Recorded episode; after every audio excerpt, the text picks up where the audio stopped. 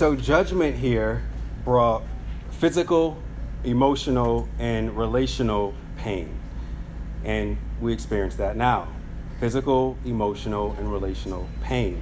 So, when people wonder why um, family dynamics are so difficult at times, and why there's a tear in friendships, and why there's physical suffering and death and dying and pain, we can point back to the Bible and say, well, this is because of sin. God has a holy standard, and we see that uh, God's holy standard, his righteousness was violated. There was a command given, there was sin against that command. And because sin entered, now everything you see going on is a result of sin. Right? So we have an answer for that, and the Bible is clear on that. But all these things came as a result of sin. And judgment even cursed the earth itself. Right? So Romans says that the earth is groaning. It's groaning for the revelation of the sons of men. Um, tornadoes and tsunamis and these things that ravage the earth, even the earth is suffering, in a sense, because of sin. Not because the earth did anything wrong, but because man sinned against God. And so there's this widespread sin in the cosmos. Rebellion against God brought pain and suffering into human history, and in Genesis 5, Adam's dead, and we are faced with the second refrain and he died, and he died, and he died. And as death continues to conquer, um, we see sin spreading and men growing in their rebellion against the Lord. But thankfully, the Bible doesn't end there. By the time we come to the end of the Bible, we see that vision of paradise. Revelation 21 1 through 4. Let's turn to Revelation 21. So we start at the end, now we'll go to, or we start at the beginning, and now we'll go to the end. Revelation 21 1 through 4.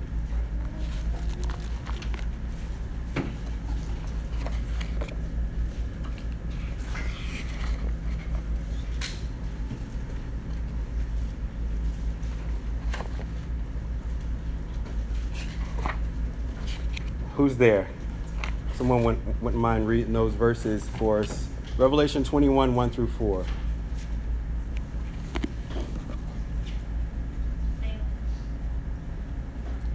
Did you say Selah?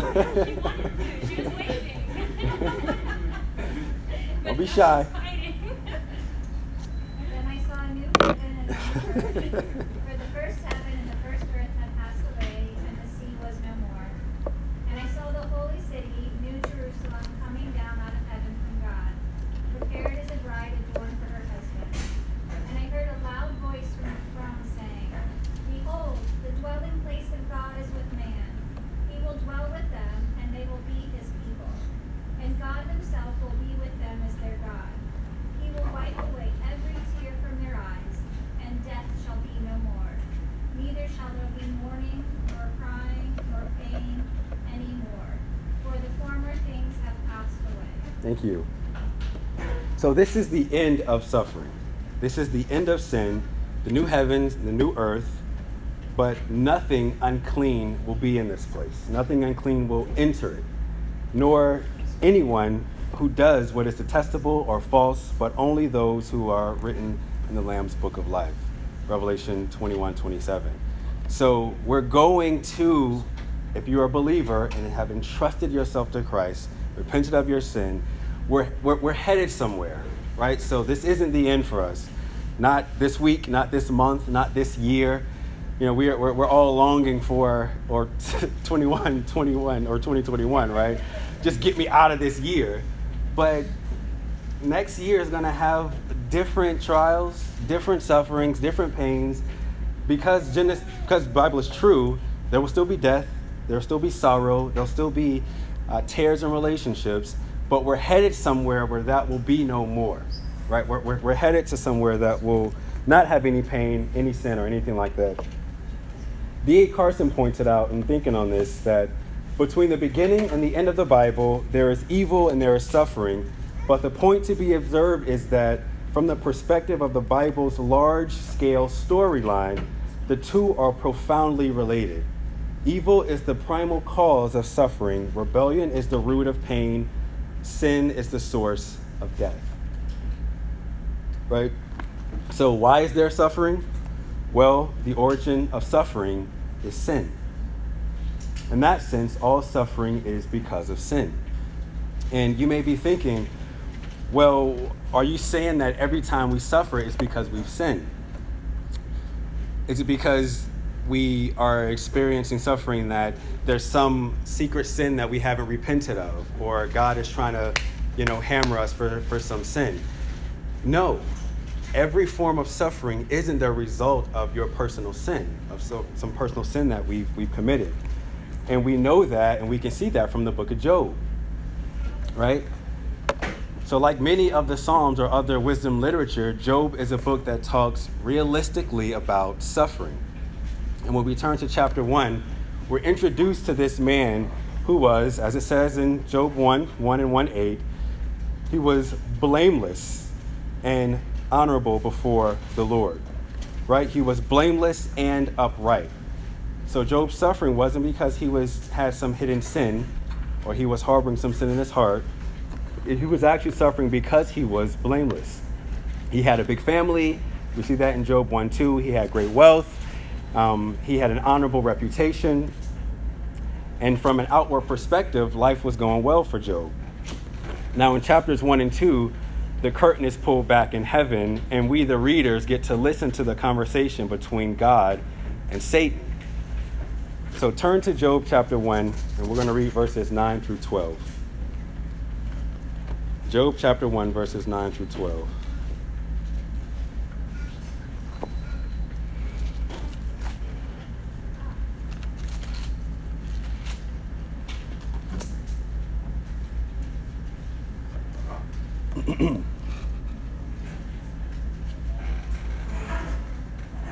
Job chapter 1, start, starting at verse 9 says, Then Satan answered the Lord and said, Does Job fear God for no reason? Have you not put a hedge around him and his house and all that he has on every side? You have blessed the works of his hands, and his possessions have increased in the land. But stretch out your hand and touch all that he has, and he will curse you to your face. And the Lord said to Satan, Behold, all that he has is in your hand. Only against him do not stretch out your hand. So Satan went out from the presence of the Lord. Now, in a few verses following this, Job loses his wealth, he loses his family, he loses his reputation, and at the end of chapter 2, he loses his health. From these first two chapters, we can make three observations about suffering. All right, so what can we learn about suffering from the first couple chapters of Job? First, we can learn that suffering is real. So, unlike some Eastern religions that deny the reality of suffering and pain, the Bible suggests that suffering is real. It tells us suffering is real. Because it's real, it hurts and it's a problem. So, some Christians at some times, and even some churches, can sort of take a Buddhist view of suffering. We're so committed to the theology of God's goodness that we don't have a category in our theology for suffering. And we're like sort of ancient Stoics. I don't feel it, it's not real, it's not there. And we can sort of have this robotic demeanor as if we don't deal with pain and sin and suffering. But if suffering isn't a problem, then living in a world filled with suffering doesn't require faith or a longing for the place where the suffering is no more. Right? So suffering it sharpens us, it equips us. The Lord uses that uses it to strengthen our faith, and it gives us a deeper longing for the new heavens and new earth, the the glory to come. So, Job's experience shows us that suffering is important and suffering is real and suffering is a problem. The second thing we notice about suffering is that God is sovereign over suffering. Right? So, even though Satan is the one causing Job to suffer, he had to get permission from God to do so. So God sovereignly works all things according to the counsel of his will, Ephesians 1:11. And Job didn't have to uh, have this sort of view that we have. We have scripture. We can read about what was happening behind the scenes of Job's suffering, but Job didn't have that. He was just enduring the suffering. And scripture says in Job 2:10, "Shall we accept from God good and not trouble? Shall we accept from God good and not evil?" Job knew that the problem he was facing was from God. Right? So he had a category in his head for suffering that could say, God is still sovereign over this. And uh, unfortunately, you hear from a lot of pulpits this idea that if somebody is suffering, it's only ever because Satan is racking them with their suffering. It's Satan's fault. He's doing it. And God is sort of dethroned, right? Satan is given sort of omniscient power, and he's the one that's causing all the suffering, and God is powerless. God's hands are tied as Satan is just sort of doing his thing. And that's just not what you see in Scripture. And that leads to this sort of wanting to attack Satan and bind Satan and fight against Satan in that way. But the Bible is clear that God is sovereign over suffering. Job recognized that. The Christian ought to recognize that from Scripture. We don't attribute all power to Satan, but we recognize that God is sovereign. And so we think about suffering through the lens of Scripture and through the lens of what the Bible tells us to think about concerning God's holiness, His justice, His righteousness, and His sovereignty. A third thing that we notice uh, from these uh, chapters about suffering there is such a thing as innocent suffering. Now, let me explain what I mean when I say innocent suffering. Innocent suffering is to say that though sin is the ultimate cause of all suffering, not all suffering happens because of some specific sin. So, this is one of the main lessons that we learn from the book of Job. Job friends come to him to convince him that he needs to repent of whatever sin caused his suffering. They were thinking that surely a sovereign and good God would not allow just useless suffering and that he would not allow suffering unless Job had sinned in some big way. But we know that the real story was the opposite. Why was Job suffering? It's because he was especially righteous, the Bible says. He was upright. This was Satan's point in the first place. Through suffering, or though suffering does sometimes reflect specific sin, we shouldn't presume to know the mind of God, right? Sort of trying to figure out the puzzle. And if you think about the disciples asking Jesus about the blind man, remember John 9 2, they say to Jesus, when they see this blind man, who sinned? This man or his parents that caused him to be born blind? And Jesus says to him, Neither this man nor his parents sinned, but this happened, why? So that the work of God might be displayed in his life. Right? So it wasn't some specific hidden secret sin, it was so that the work of God would be displayed. And that's the wise counsel that Job's friends didn't give him. They were like, You're suffering, you must have done something, or God wouldn't be doing this. And the Bible says differently.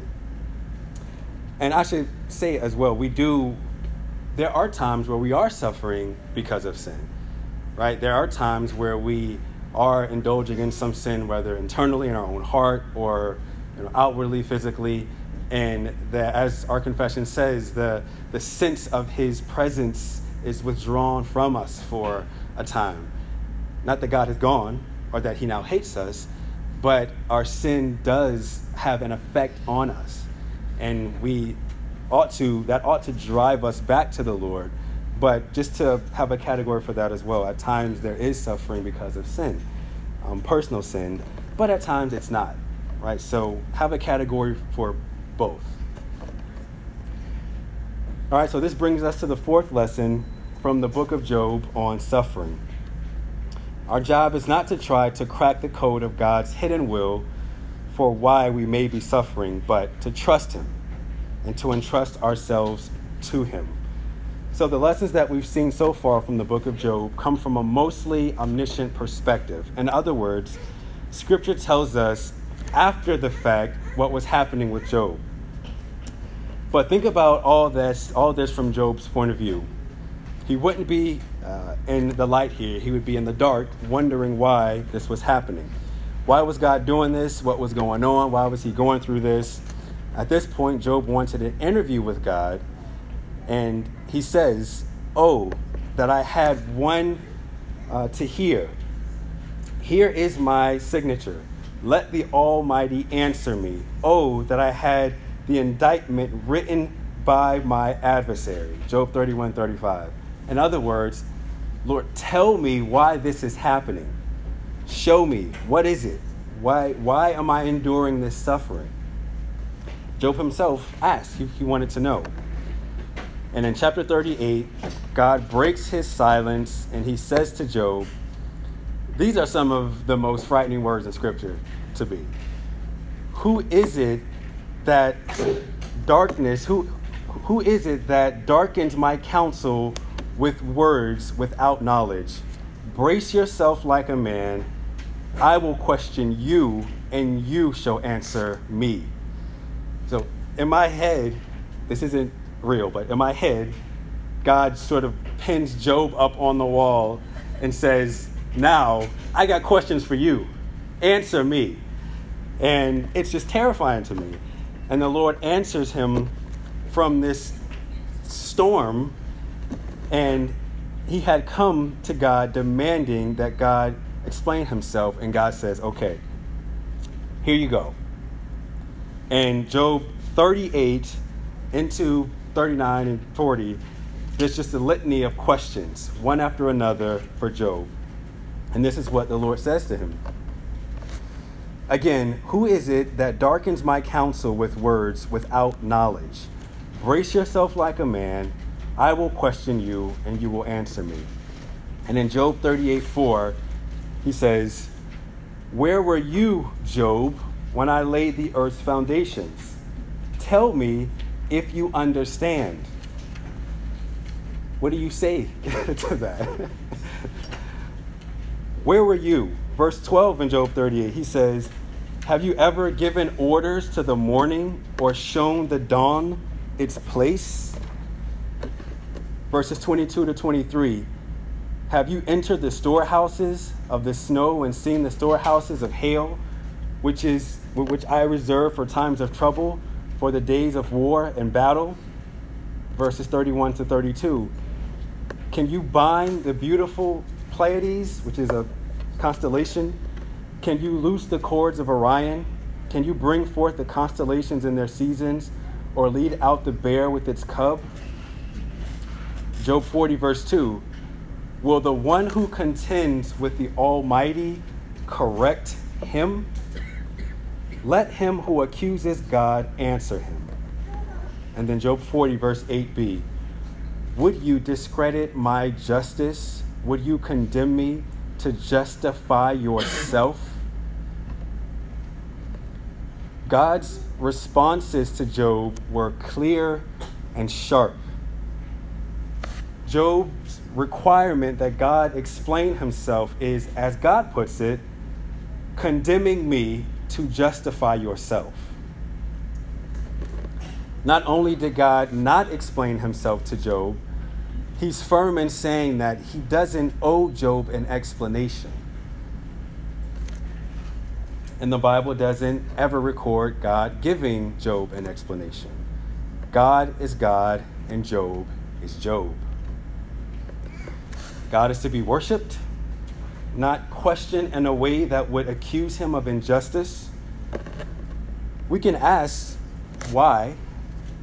We can say, How long, O Lord? Right? We see that in Scripture. We can do those things. But there's always, it's always in Scripture within a framework of trust. Um, it's not commended when it's not in a framework of trust. But when it's in a framework of suspicion, the Lord says, Where were you? But when it's in a framework of trust, it's actually commended and a good thing. We do not know the mind of God. God is omniscient, He is creator. We are creatures. And it's this God's infinite wisdom that leads even Paul to say in Romans 11, seeing this wisdom, um, oh, the depth of the riches of the wisdom and the knowledge of God, how unsearchable his judgments and his paths beyond tracing out. Who has known the mind of the Lord, and who has been his counselor? It's a rhetorical question, and the answer is no one. And so Job's right response to God is not to cry uh, or a cry of understanding his unfathomable wisdom, but of repentance. He says in Job 42, 5 to 6, sorry, my ears have heard of you, but now my eyes have seen you. Therefore, I despise myself and I repent and dust and ashes. And so Job's response here gives us insight to the topic of suffering. There are some things that we will not understand because uh, God hasn't revealed them to us. Um, and parents, we experience this with our kids as well. God's response to Job wasn't a cop out to a hard question. Our kids ask us hard questions at times, right? They get to that age where there's just a litany of questions. And sometimes you just want to say, because I said so. Stop asking me that. And then other times when we're at a more patient place, we want to walk them through it and help them understand. But that's not always the case. But God answering Job in the way he did wasn't a cop out, it was God reminding Job of who, who he was. I'm creator, you're creature. And God's not in a place where we can put him sort of on the stand and say, You must give me an answer, right? We have to remember and have a humble disposition and remember who God is. And so um, it's upon us, it's needed that we recognize that we worship a God who is infinitely wise, infinitely good, infinitely holy. He has knowledge that we can't uh, contain or obtain fully. And what we learn from Job is that our call is not to rely on our understanding of a situation, even though it may be frustrating, but to trust God. Trust the Lord with all your heart and lean not on your own understanding. Okay?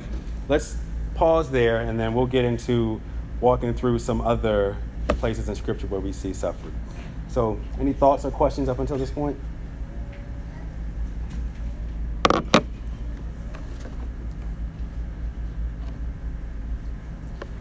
Love.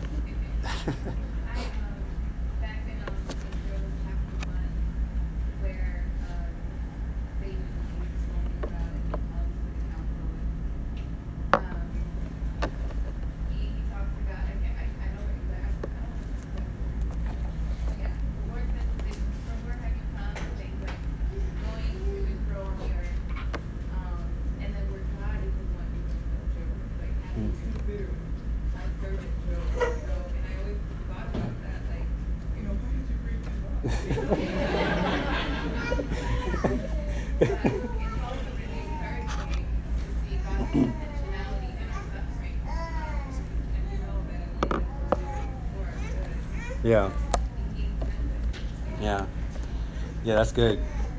Again, remembering the sovereignty of God. Yeah. Yep. Any other thoughts?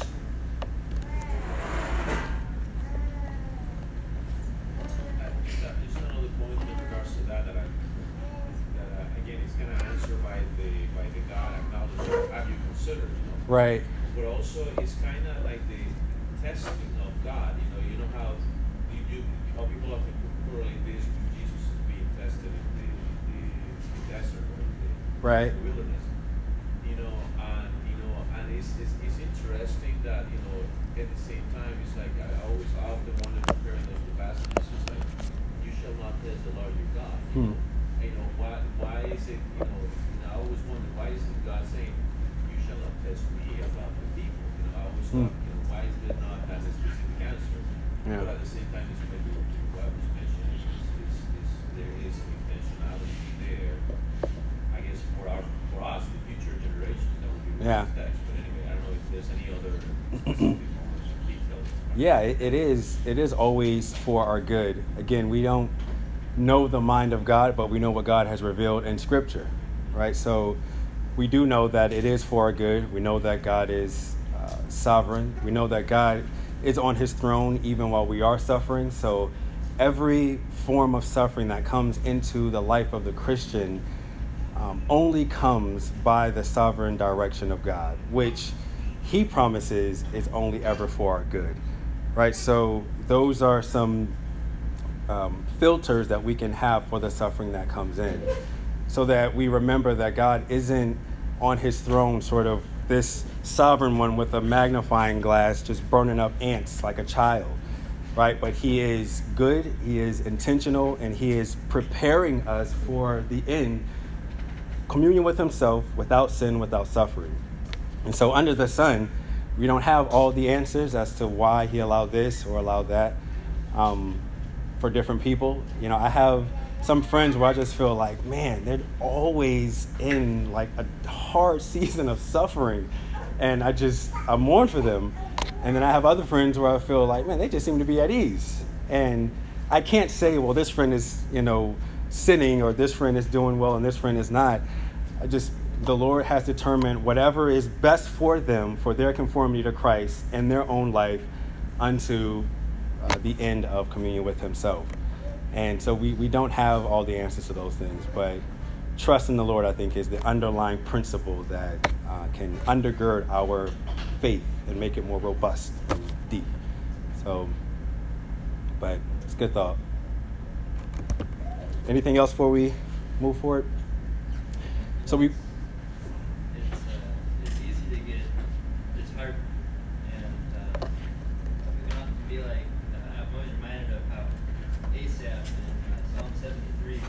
Yeah. How he starts doubting God. Right. And you know he sees the wicked prospering, and, but it's not until but then in verse 17, you know, well verse 16, he says, "When I thought how to understand this, yeah, it seemed to me a wearisome task." And who can understand? It? Right. Right. But then verse 17, until I went into the sanctuary of God. Yeah. Then I discerned therein. And I just came across yesterday that in uh, Psalm 92, verses 5 to 9, um, it's, the psalmist says that, uh, How great are your works, O Lord! Your thoughts are very deep. The stupid man cannot know, the fool cannot understand this. That though the wicked sprout like grass, and all evildoers flourish, they are doomed to destruction forever. But you, Lord, are on high forever. Behold your enemies, O Lord, for behold, your enemies shall perish. All evildoers shall be scattered. Yeah. Yeah, it's just it's, it's hard to understand, but uh, I'm thankful that it's written in a book. Just like Yeah. I, I was so I was so encouraged that you know it's such a great reminder to me when I first came to uh, Faith Baptist, and after the scripture reading, I would I would hear the, the repeated refrain of "This is the word of the Lord. Thanks be to God." Hmm. That's just so true. Just thanks be to God that He has written it down for us. Just like Paul encouraged us in Romans 15 4, where he says, whatever was, uh, you know, whatever was written, whatever was happening in former Right. times Was written for your encouragement. Yeah. Right. Amen. Amen. Yep. I agree 100%. Yep. Amen. All right. Well, let's uh, jump to the next area here. Um, I want to actually interact and hear from you guys a bit because I want us to think about this in your own lives. What are some things that you think you can do? Um, how can we encourage one another in seasons of sufferings with Scripture? What are some things that you do to help uh, to to just help your mind and heart in seasons of suffering?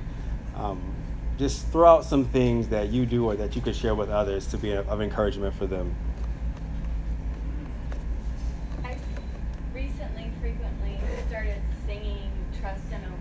Trust and there's moments when I don't know what's going on, you know, Yeah. um, or I don't have a, you know, response from the Lord, or, um, you know, whatever's going on up here Right. um, is discouraging. So, you know, I try to sing that, and it's been helpful Yeah. for my heart. Yeah, man. Yeah. It's a great hymn. Trust and obey. Anybody else care to share? Mark?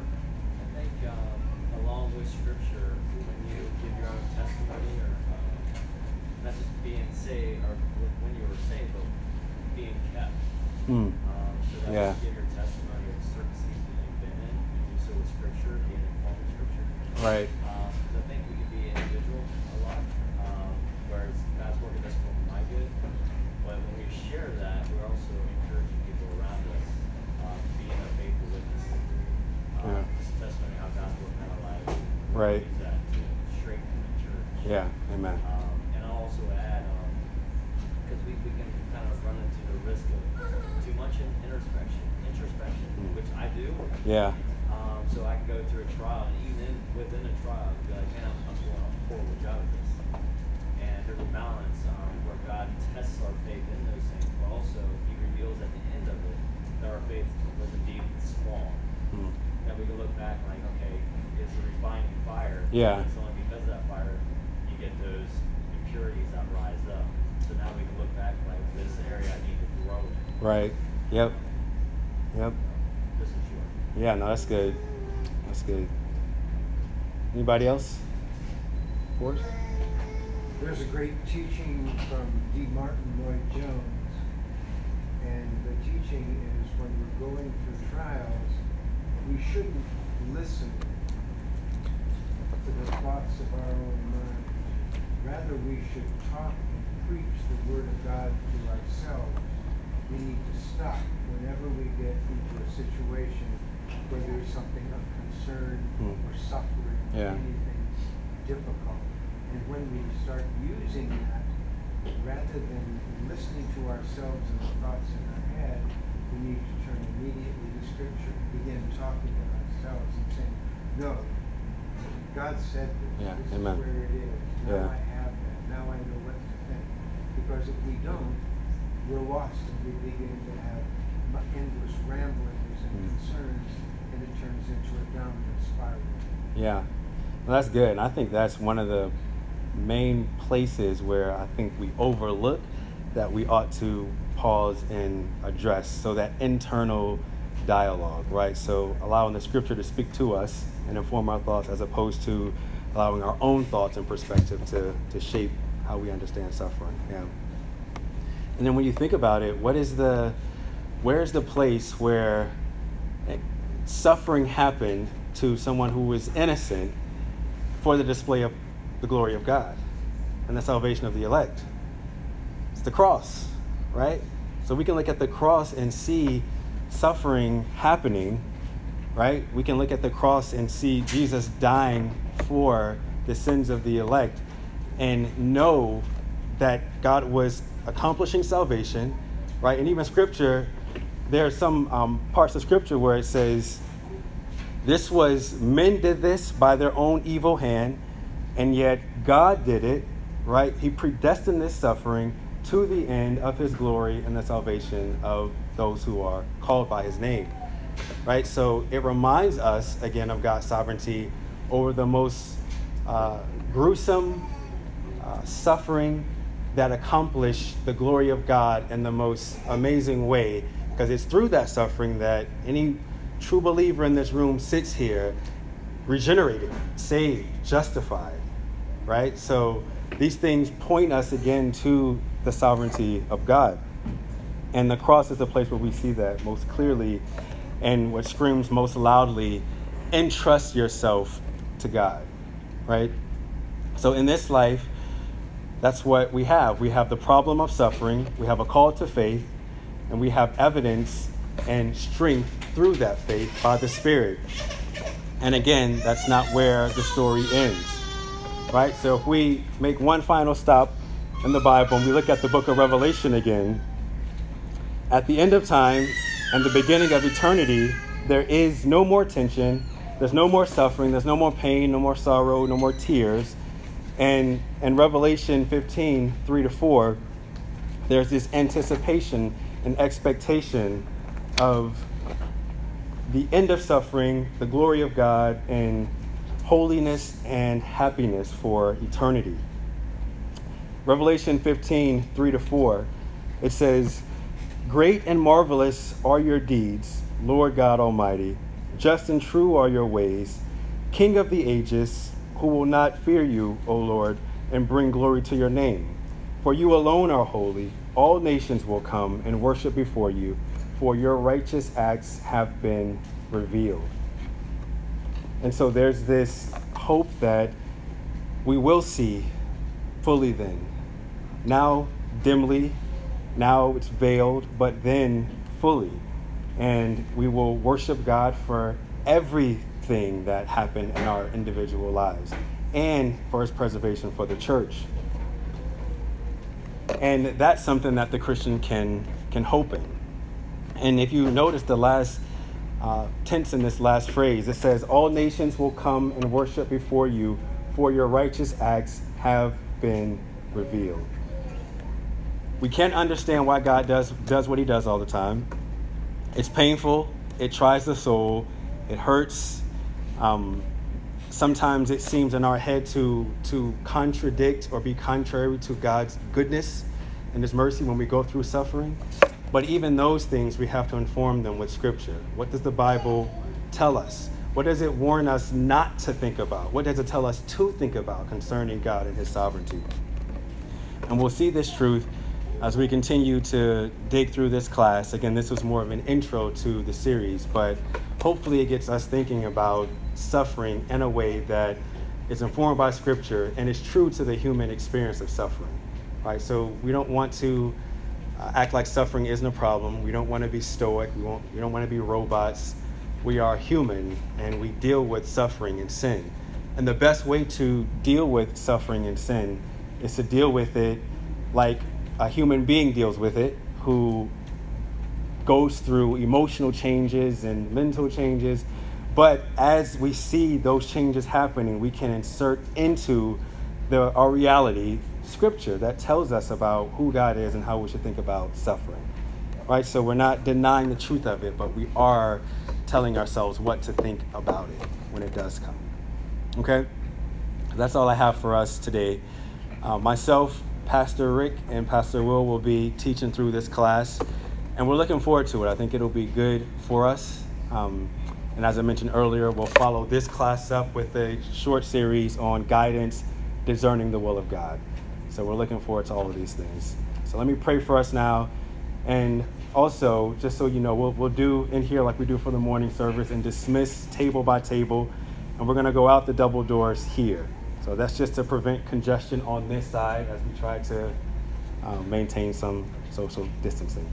So, table by table through the doors here, and Tim and Mark will usher us out in that. Okay? So, let me pray for us. Lord, we give you thanks again for your mercy to us. We thank you that you haven't left us to ourselves, but you have given us your written word and given us the uh, ability to peer in on the experience of those who have suffered, um, to be encouraged by their responses in suffering, to be encouraged by Asaph, who is reminded when he enters the house of the Lord that you are sovereign, and to be encouraged by the narrative in the book of Job as you are sovereign over the suffering that comes and the result of the suffering. And to know that you have given us in your revealed revelation of yourself in your world how we ought to think through and think about suffering. We pray that you would uphold us and sustain us. Lord, bless us now as we go into uh, the sanctuary for our morning worship service prepare our hearts to receive all the means of grace that you have for us through the Lord's day and the worship of the saints together. And we pray that you would give us grace and wisdom, attentive ears, and a desirous heart for your word. In Jesus' name, amen.